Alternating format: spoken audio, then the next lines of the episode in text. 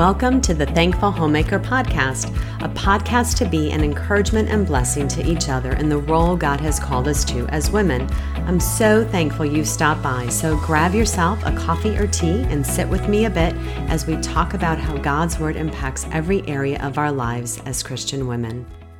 Hello, friend. I'm Marcy Ferrell from thankfulhomemaker.com, and I'm so glad to be with you today. I have a bite sized episode today, and it's a topic that we are all going to deal with. It's controversy. So, we're on episode 116, and I've titled this one Dealing with Controversy. You can read a pretty good portion of this post over at my blog, and I'll link all that in the show notes so you'll have that information. But as Christians who live in a world that denies absolute truth, we're going to run into controversy. And controversy is an area we need to learn to deal with in a God honoring way when there are issues inside and outside our churches that need to be addressed. And many times we can ask ourselves the question how do we know what needs to be addressed, right? So, controversy in the church, it's challenging since we know the church is called to unity, right? When the truth of the gospel is at stake in the church, we need to take a stand for truth. But many times we can find ourselves divided on issues that we shouldn't be those that are secondary and not fundamental to the gospel, things like baptism or church order or end times, and hence a lot of times why we have various denominations, right? But even when we find ourselves divided on issues, they should be able to be discussed with a level of spiritual maturity within our congregations. Sometimes these issues need to be addressed, but where do we begin? So, I came across a letter written by John Newton on how to address controversy as a Christian. I'm going to link to the full article in the show notes so you can read the whole letter. And I just want to pull out a few areas that stood out to me. He breaks the letter down into three areas to consider first, your opponent, second, the public, and third, yourself.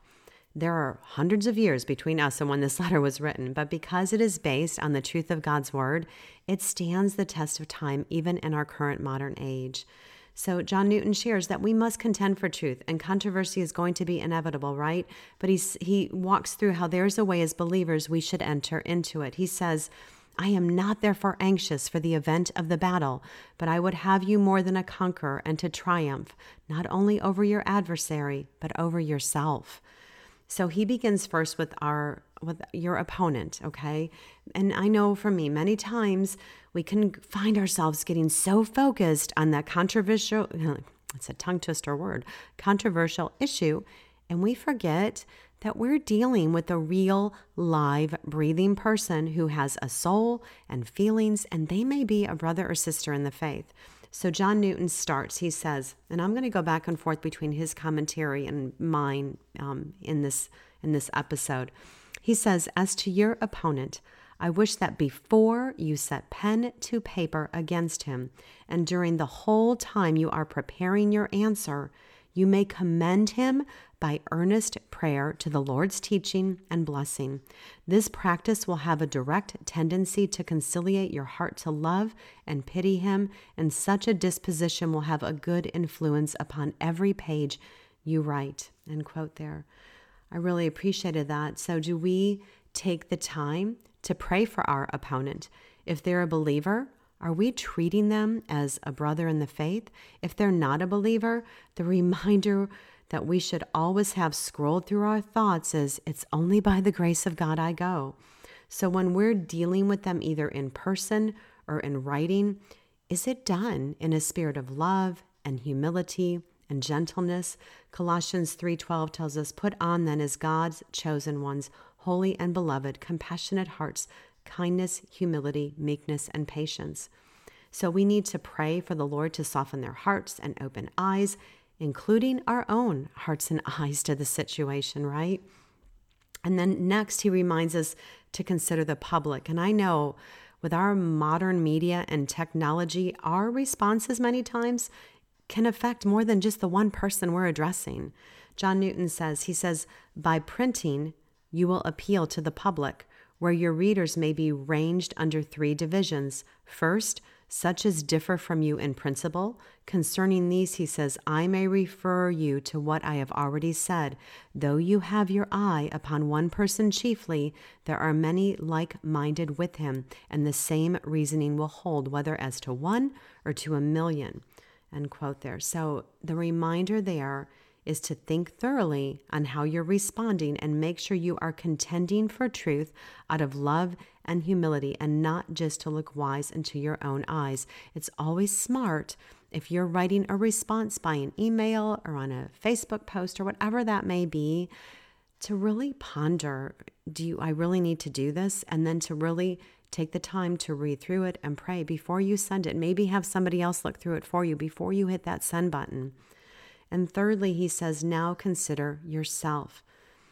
He says, we actually, this is me saying, I'm sorry, I'm not to his quote yet. This is hard when I go back and forth. I'm sorry there.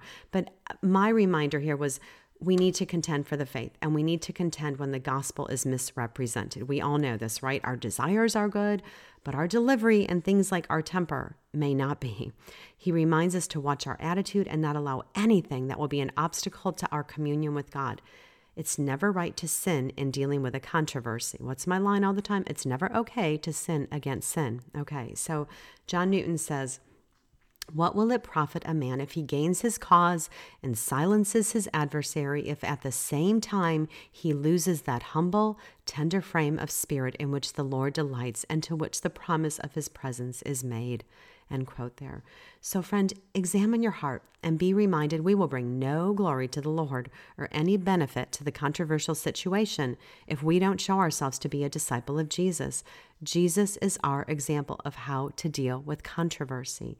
And this is true whether it is outside of our homes, and many times the controversy we're dealing with is inside of our homes. So, what is your heart and attitude there to those you love the most on this earth inside your own homes? This counts here too. James 3 17 to 18 says, But the wisdom from above is first pure, then peaceable, gentle, open to reason, full of mercy and good fruits, impartial and sincere. And a harvest of righteousness is sown in peace by those who make peace.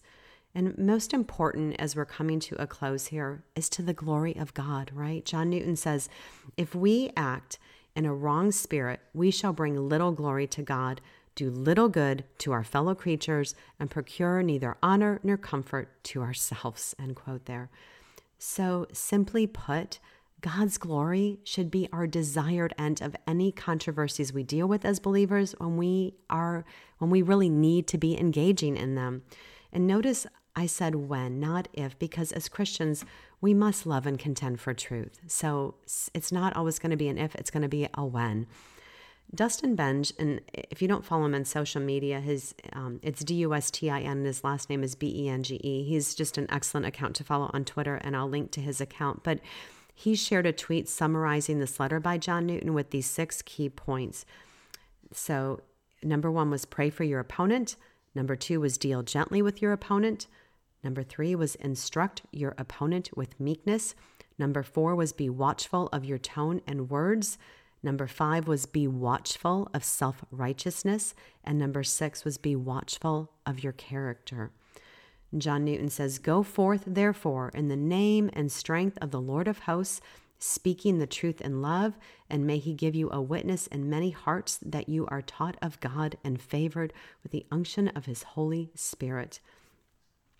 This last quote I shared of his brought to mind Ephesians 4:15 which states, "Rather, speaking the truth in love, we are to grow up in every way into him who is the head, into Christ."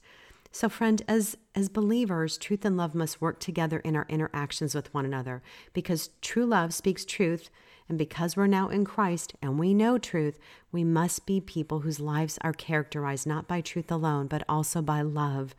We should, as it states in Romans 8:29, be living lives that are characterized by grace and truth. And I know the greatest controversial truth that we can share is the truth of the gospel.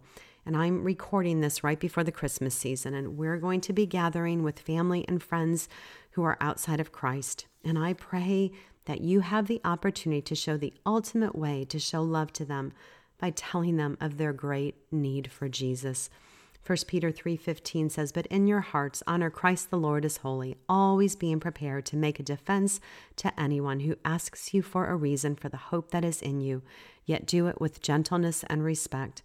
And 1 John 4:10 through 12 states, "And this is love, not that we have loved God, but that he loved us and sent his son to be the propitiation for our sins.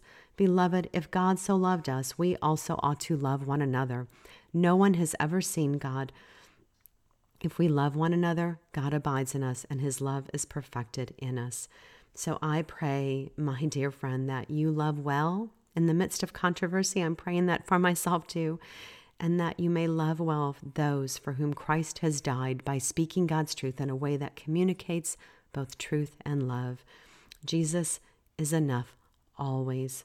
I'm so grateful for your time today, and the full show notes of this will be at the blog at thankfulhomemaker.com. I'm grateful for you, my friend, for being here and supporting and encouraging me. This little podcast here has reached a milestone of over a million downloads, and it's because of you faithfully listening in and sharing it with others. So I want to say a huge thank you to you, and I'm grateful for the Lord's goodness to me and allowing me to be here with you and to do this. I do love what I get to do truly just by sharing what the Lord is teaching me. So please keep me in prayer as I come to your mind for continued wisdom and spiritual growth and humility and truly to glorify the Lord in all that is done here. You are a blessing to me, my friend, and I um, won't be back here until after Christmas well, actually, I take that. Yeah, I will. I'll be back the week after Christmas here with the next Sermon on the Mount series. So if you're hearing this before Christmas, I want to wish you a very Merry Christmas and celebrating the birth of our Savior, the Lord Jesus Christ. I pray you have a very blessed week, my dear friend.